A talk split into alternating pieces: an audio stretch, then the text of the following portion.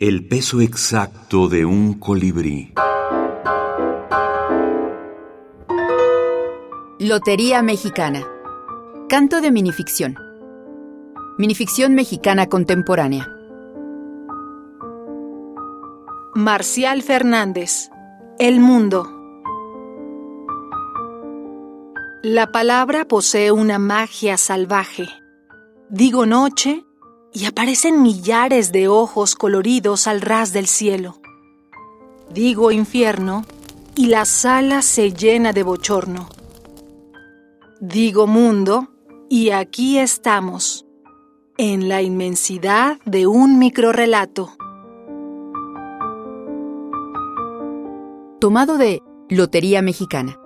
Canto de minificción. Antologado por Paola Tena, José Manuel Ortiz Soto y Victoria García Yoli. México, 2020.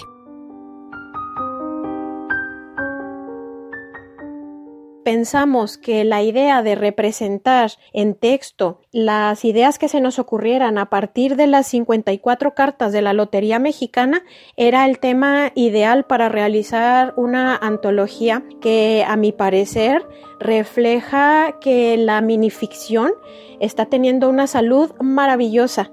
Paola Tena, escritora.